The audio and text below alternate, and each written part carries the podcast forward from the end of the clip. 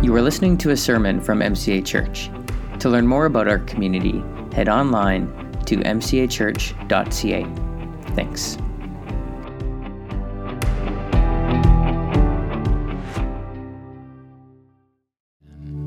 What a delight it is to be in the presence of the Lord together. I invite you to take a seat. My, my name's Keith. I'm uh, the lead pastor here at the church. Uh, thank you, worship team, for, for leading us, uh, opening our eyes to the reality that Jesus sits on the throne of the universe. and he holds all things together. All things were created for him and by him, and in him all things hold together we enter that story as we sing. Uh, I've been away on holidays. That's maybe why you haven't seen me over the last little while. And, and you know what? I love being one of your pastors, but I also love going on holidays. Uh, and so I think that that's fair to say. Uh, you know, over the last little bit, uh, my family, I spent some time at home. Then we did a week at Green Bay Bible Camp. We did the family camp together, which was a beautiful experience, a great way to invest in our lives with the Lord together. And so we did that.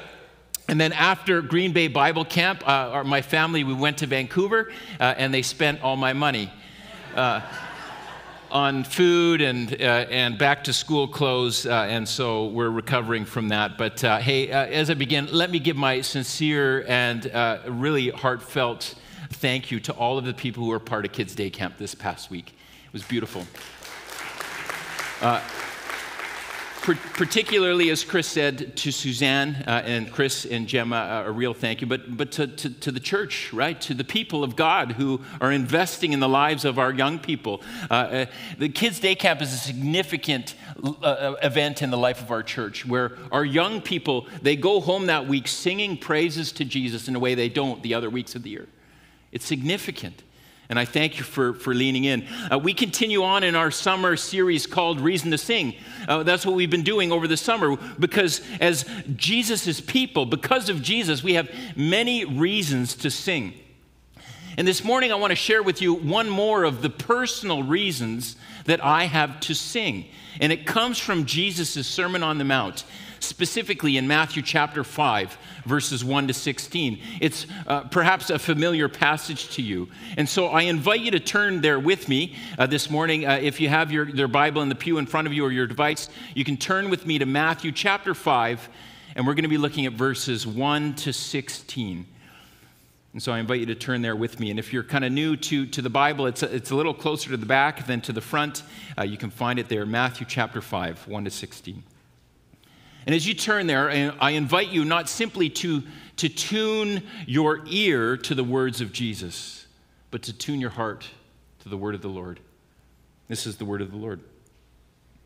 Now, when Jesus saw the crowds, he went up on a mountainside and sat down. His disciples came to him and he began to teach them. He said, Blessed are the poor in spirit for theirs is the kingdom of heaven. Blessed are those who mourn, for they will be comforted. Blessed are the meek, for they will inherit the earth. Blessed are those who, who hunger and thirst for righteousness, for they will be filled. Blessed are the merciful, for they will be shown mercy. Blessed are the pure in heart, for they will see God. Blessed are the peacemakers, for they will be called children of God. Blessed are those who are persecuted because of righteousness, for theirs is the kingdom of heaven. Blessed are you when people insult you, persecute you, and falsely say all kinds of evil against you because of me. Rejoice and be glad, because great is your reward in heaven, for in the same way they persecuted the prophets who were before you. And then he said, You are the light, you are the salt of the earth. But if the salt loses its saltiness, how can it be made salty again? It's no longer good for anything except to be thrown out and trampled underfoot. You are the light of the world. A town built on a hill cannot be hidden. Neither do people light a lamp and put it under a bowl. Instead, they put it on its stand, and it gives light to everyone in the house.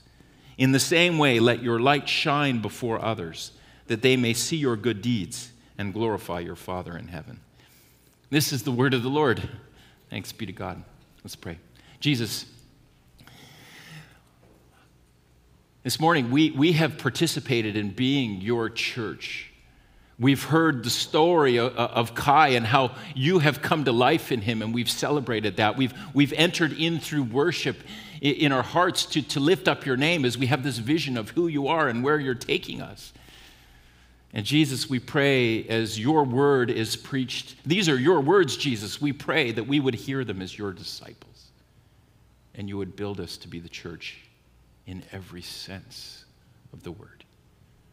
So lead us, Holy Spirit, this morning, we pray. In Jesus' name, amen.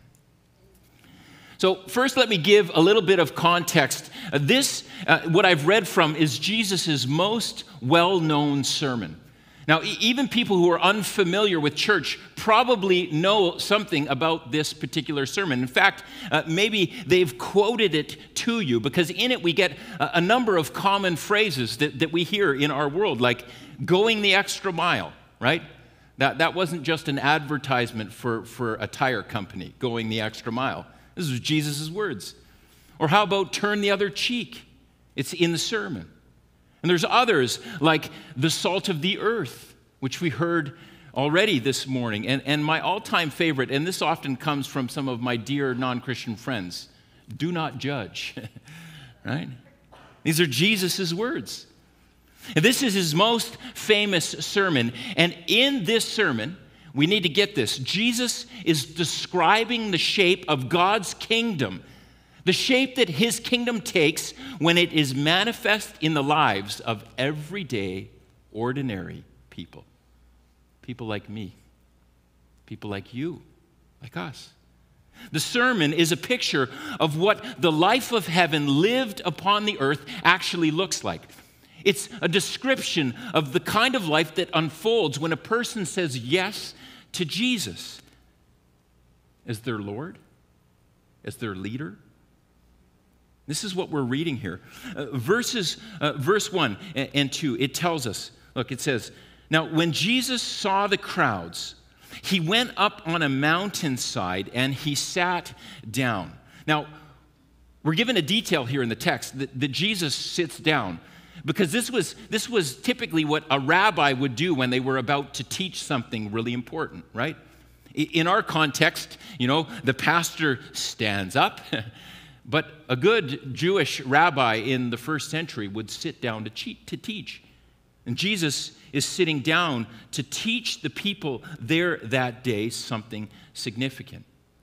And so Jesus sits down. We, we, we, read on. Now, Jesus saw the crowds. He went up on the mountainside and sat down. His disciples came to him, and verse 2, we're told, and he began to teach them he began to teach. Now, what I want us to notice here that it isn't simply the disciples who were there that day that Jesus was teaching. Verse 1 at the very beginning tells us about the crowds. There were a crowd of people there that day that Jesus saw as he sat down to teach. Crowds of regular Joes, or, or Josephs, I guess, probably in that context, right? Regular Joes and Johannas who, who, who had been following after Jesus. You know, crowds formed wherever Jesus went. You're, you're, likely familiar about that. I mean, even if we go one page back to, to Matthew chapter 4, we read about Jesus going all throughout Galilee. And he's proclaiming the good news of the kingdom of God that has, has come to the earth. He's, he's preaching the gospel. In effect, Jesus is pointing to himself and say, Look, in me, God is about to do something the world has never seen before. He's bringing the life of heaven to bear on the earth. I've come as your Savior. And as a sign of that, as he goes about uh, uh, uh, Galilee preaching and proclaiming the good news, he's healing people as this, this sign and, and foretaste of the life of heaven that is yet to come, that, that's, that's here, but we await its fullness. And so crowds would form wherever Jesus went because it was like heaven had come to town. He was like a magnet a magnet for the needy and a magnet for the curious. But I, what I want us to notice at the outset here is that there are two different sets of ears that are there that day. There are the crowds and there are the disciples. And now, in some ways, these two different sets of ears are exactly the same, of course, because both the crowds and the disciples are, are needy. They have their need for Jesus. And, and both these sets of ears, they're, they're curious. I mean, Jesus is doing things no one else has ever done in the history of the world. And so, in some ways, the two sets of ears are the same, but there's a difference between them as well. You see, the crowds were there because of their, their need and their curiosity. But the disciples were there because they were following Jesus, right?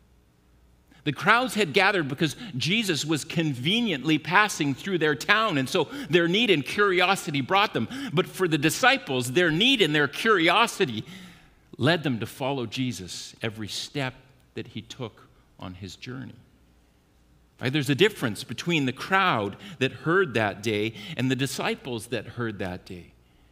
Because some were there because they were following Jesus. And it makes me wonder how do you hear Jesus' sermon today?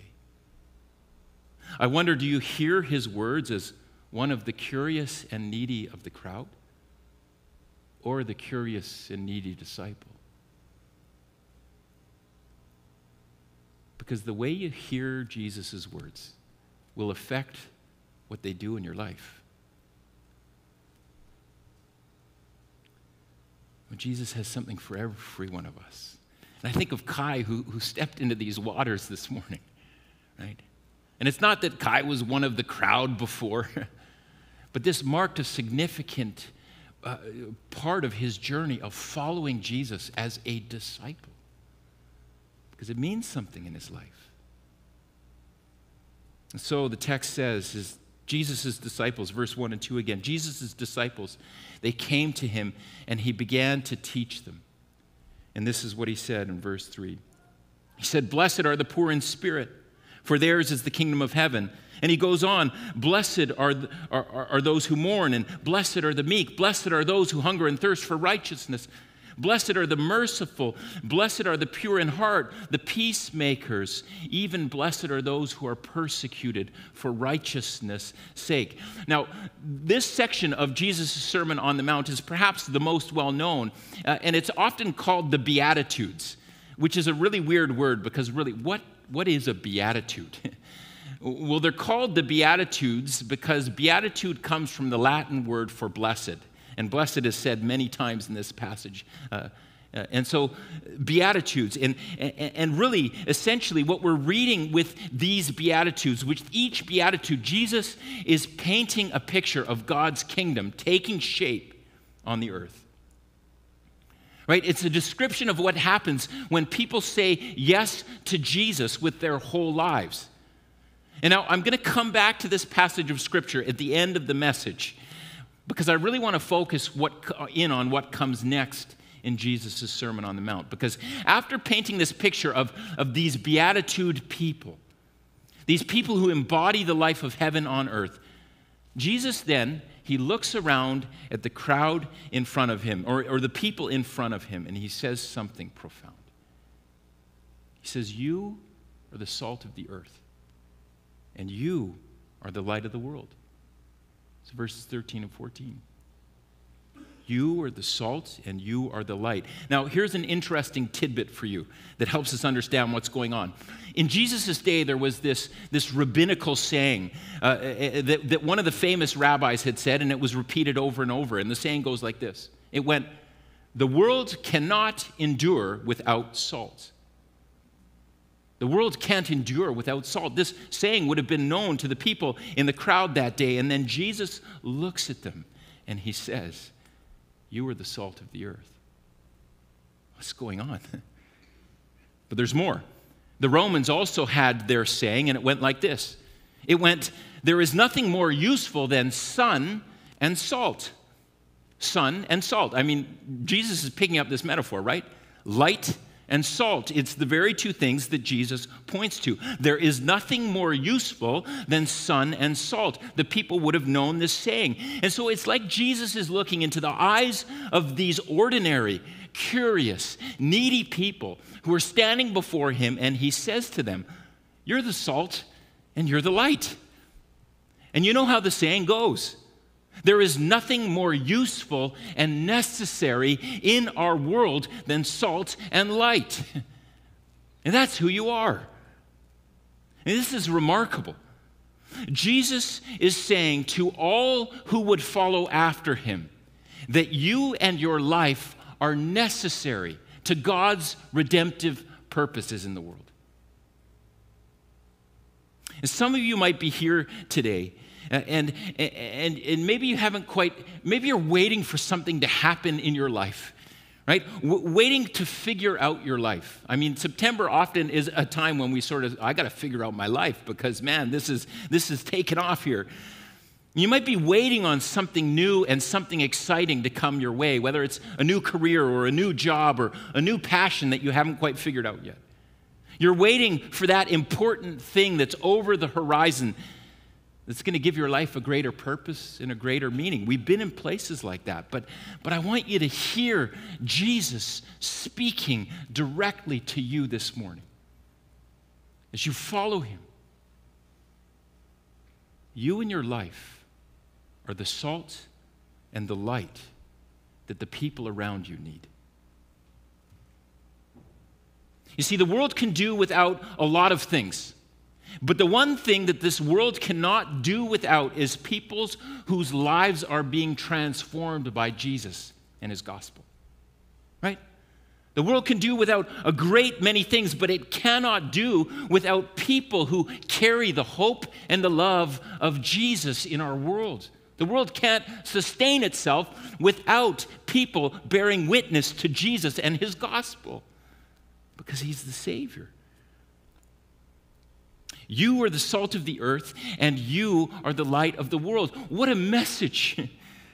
Now, salt and light, uh, uh, let's dig in a bit here. They are metaphors, really. Jesus is using them as metaphors for, for God's redemptive work in, at work in our world.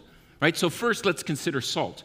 Salt in, in Jesus' day, as you might know, was primarily used differently than we use it today. Right? It was used as a preservative for food right? They didn't you couldn't call vance refrigeration in jesus' day. There was no bob vance of vance refrigeration in, in jesus' day for you office fans out there. They used salt. Salt was rubbed into the fibers of the meat in order to preserve it to keep it from spoiling. And so behind jesus' words here is the reality that there is a way that we can live in this world that actually results in spoil and decay and destruction. Right? There's a way we can live in this world that degrades God's goodness. It's, it's true, we've all experienced it. In fact, isn't this the tendency of all human individuals? Really, if, if left just to live for ourselves, that life doesn't end very well, does it? It becomes self centered. It's all about us, and others are heard. There's a way in which we can live that, that, that, that tends to spoil, to, de- to decay, degrade God's goodness. It, let's just think about greed for a moment. Greed, the desire to want for myself, to keep for myself. Gr- greed rots the individual soul. But not only that, it spoils all kinds of relationships, right? For instance, greed can, can cause us to, to value money over people. And when we make decisions, we, we can make decisions that, that, that, that get money for ourselves at the expense of other people. We see this all over the place. We see it in governments, we see it in businesses, we see it in policies in our world, but we also see it in our own families. It happens in our own hearts if we're willing to look far enough into them. You know, if we give in to greed long enough, we, we come to think that, that, that what I have determines my worth in this world.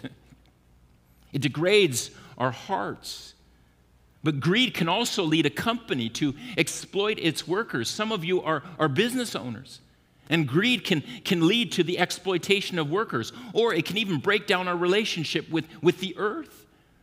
For greed can, can, can lead to the exploitation of the natural resources in our world because we want a profit. And the point is, greed, if left unchecked, it decays the image of God in us and it spoils relationship. relationship with God, relationship in ourselves, relationship with others, and with the earth that God has entrusted to us. It rots human flourishing. And so do many other ways of living, like selfishness, or gossip, or unforgiveness, or sexual immorality. And the list goes on and on and on. The truth of the matter is, God has designed his world to flourish. He wants us to flourish. And that flourishing comes only when we live by his design, when, when we follow the way of Jesus. He shows us how to flourish as human beings. So, so when Jesus calls us to be the salt of the earth, he is speaking about living in such a way that preserves and promotes human flourishing not simply for ourselves that we might flourish, but for all people, that the world that God made that was good, that it would flourish. We can't miss this. Jesus looks out upon his church and he gives us our Christian vocation in this passage. He says, You, church, all of you disciples of Jesus who are saying yes to Jesus, you are the salt of the earth. You are called to order your lives in such a way that preserves and promotes human flourishing. Because that's what God has designed us to do. Which is why Jesus goes on to say in verse 13 that you are the light of the world. The light, I, I believe, here comes from the salt. Because people living as salt, that is the light the world needs to see. Right? Think about light for a moment. Light is by very nature something that reveals what cannot be seen otherwise. Right? Light reveals what cannot be seen. And so consider the question How do you think the unseen God makes himself seen in the world? How is the invisible God made visible? Well, the answer that the Bible tells us over and over again is he does it through his church. Yes, he's made himself visible in Christ, of course. The Word became flesh and made his dwelling among us. But now, through his Spirit, the invisible God is made visible through his church through his people who are empowered by his Holy Spirit. When Jesus says, You are the light of the world, he is saying, You are the light that opens the world's eyes to God and his plan of redemption through Jesus Christ. It's what he means. And my pastor growing up has, has written a, a, a few books, and in one of them, he has said this He said, God has set things up in such a way that if anyone asks, What is Jesus like? Who is this Jesus? Is he loving? Is he good? Is he just? Is he generous? Does he comfort the oppressed? Will he confront the oppressor? All they will have to do is look at the church to get the answer. This is what Jesus is saying in the Sermon on the Mount. Living as salt reveals the light of God. And this is how God intends to spread the hope of the gospel to, to your friends. This is how G- Jesus intends to, to spread, spread the hope of his, his kingdom coming on earth to, to the people you work with, the people you go to school with, the people in your neighborhood, right? Jesus in our, t- in our time in history, Jesus isn't intending to, to return to go up a mountainside so the crowds in your neighborhood can sit, and, or, or he would sit before them and he teaches them from his very words. That's not the space of history we're in. He's empowered his church, he's given us the living word of God, the Spirit to live in us, to live the redemptive life of God here on earth so that all would know that Jesus has come to save a world he loves. He's empowering us to share the gospel in word and deed. And so, church, there is nothing more useful than sun and salt. And if we have ears to hear what Jesus is saying today, we, we should invite him to search our hearts and let him ask a really pointed question Have we lost our saltiness?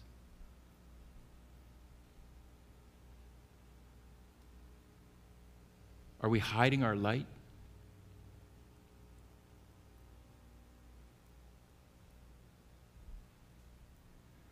Because salt without saltiness and light that is hidden, we're told, is of very little use.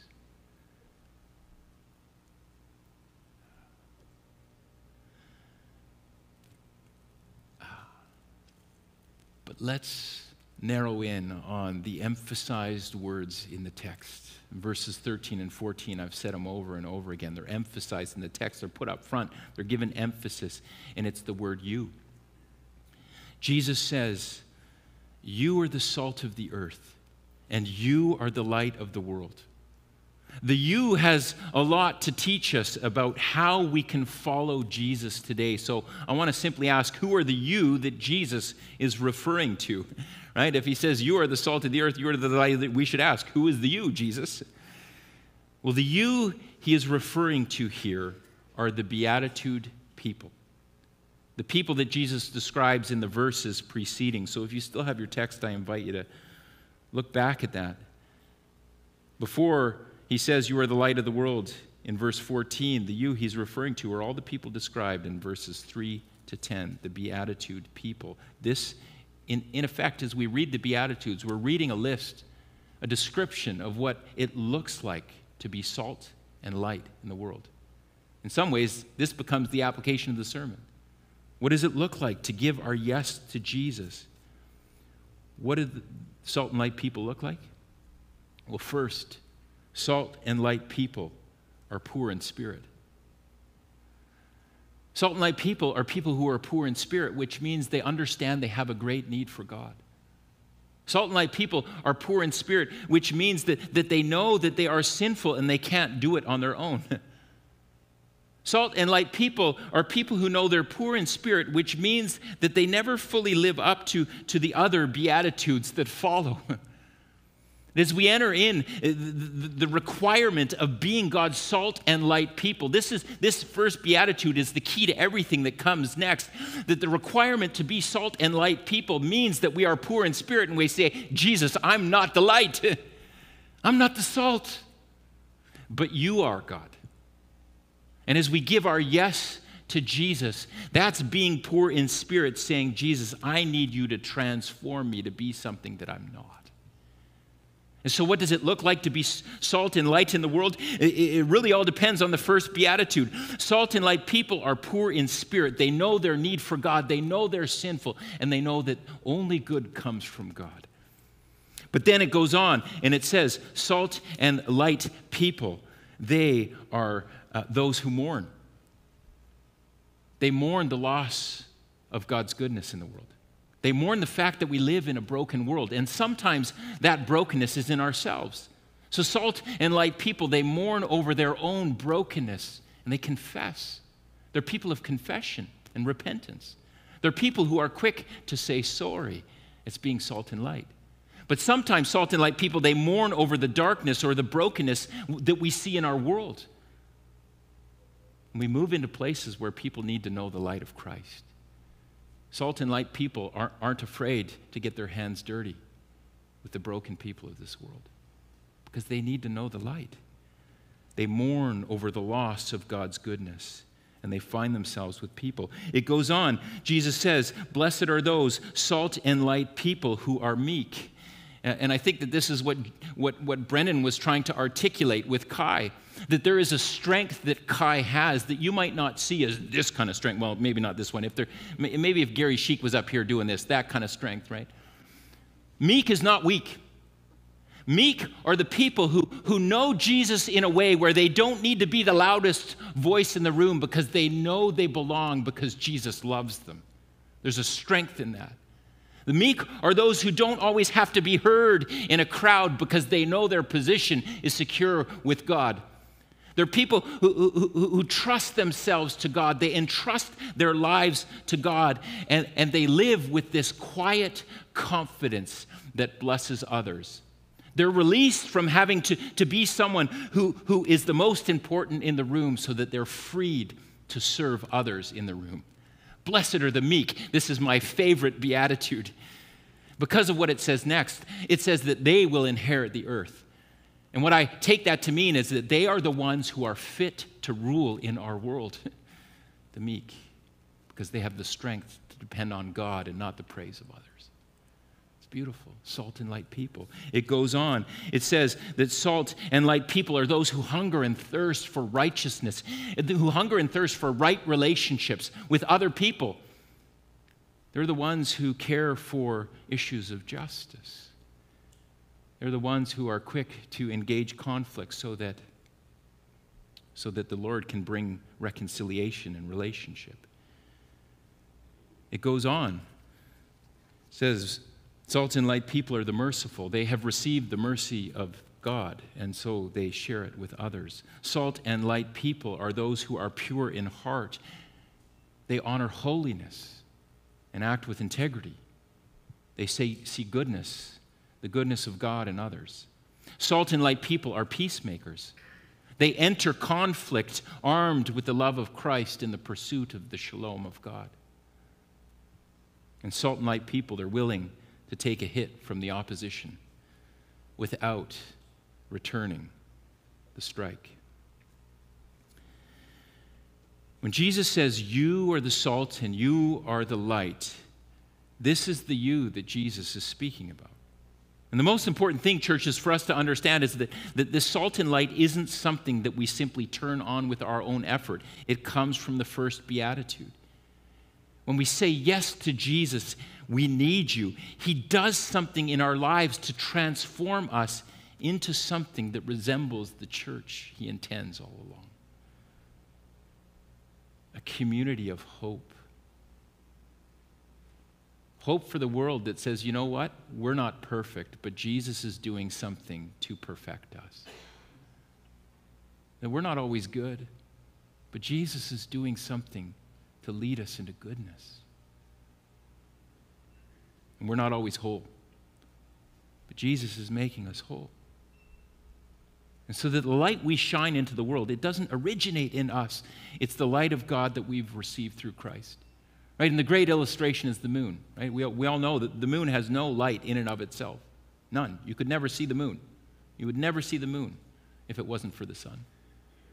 For any light that comes from the moon is from the sun, so it is like us, his disciples. Any light the world sees from us, the moon, comes from the Son of God who has shined his light upon us and made us what we were not before. It's the gospel. It's the gospel of Jesus. And so, church, this brings me to the last thought that I have. the sermon series is about the reason to sing. And so, why is one reason I sing? Well, it's because of you men and women who want to be salt and light in the world. To see a local church that comes together. I mean, we're different, right? We would normally all get in the same room together, but we're doing it because Jesus has done something in our life, and we want to be part of that bigger thing in the world. And so, one of the reasons I sing is when the local church, men and women, come together in the name of Christ to be transformed by his love so that we can bless the world outside these walls. You're the reason I sing.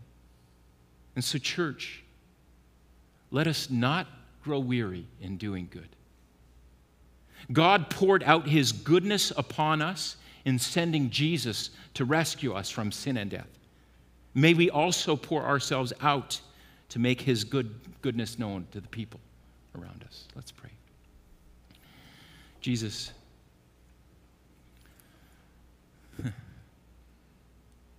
You are the salt that the world needs.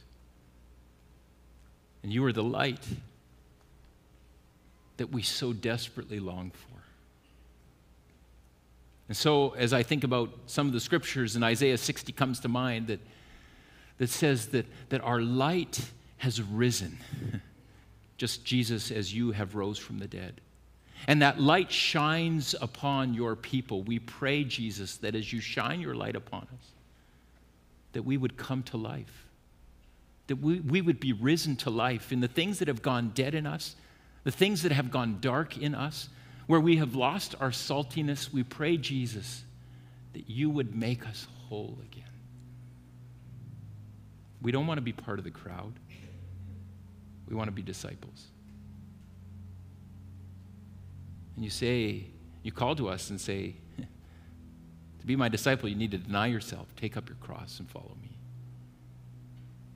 And so maybe you're here this morning, and, and, and when I ask that question, where, where have you lost your saltiness? Where, where are you hiding your light? Maybe you felt the Spirit of God stirring in you. Jesus wants you to leave that here because it's not the destiny He's spoken over your life. He said, You are my salt of the earth, and you are my light in the world. And it'll take you receiving the light of Christ to raise you to new life. And so, Spirit of God, all of us, we come to you and we say we're poor in spirit.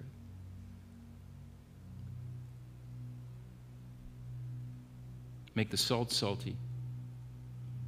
Make the light shine to the people that we meet beyond these walls for your glory.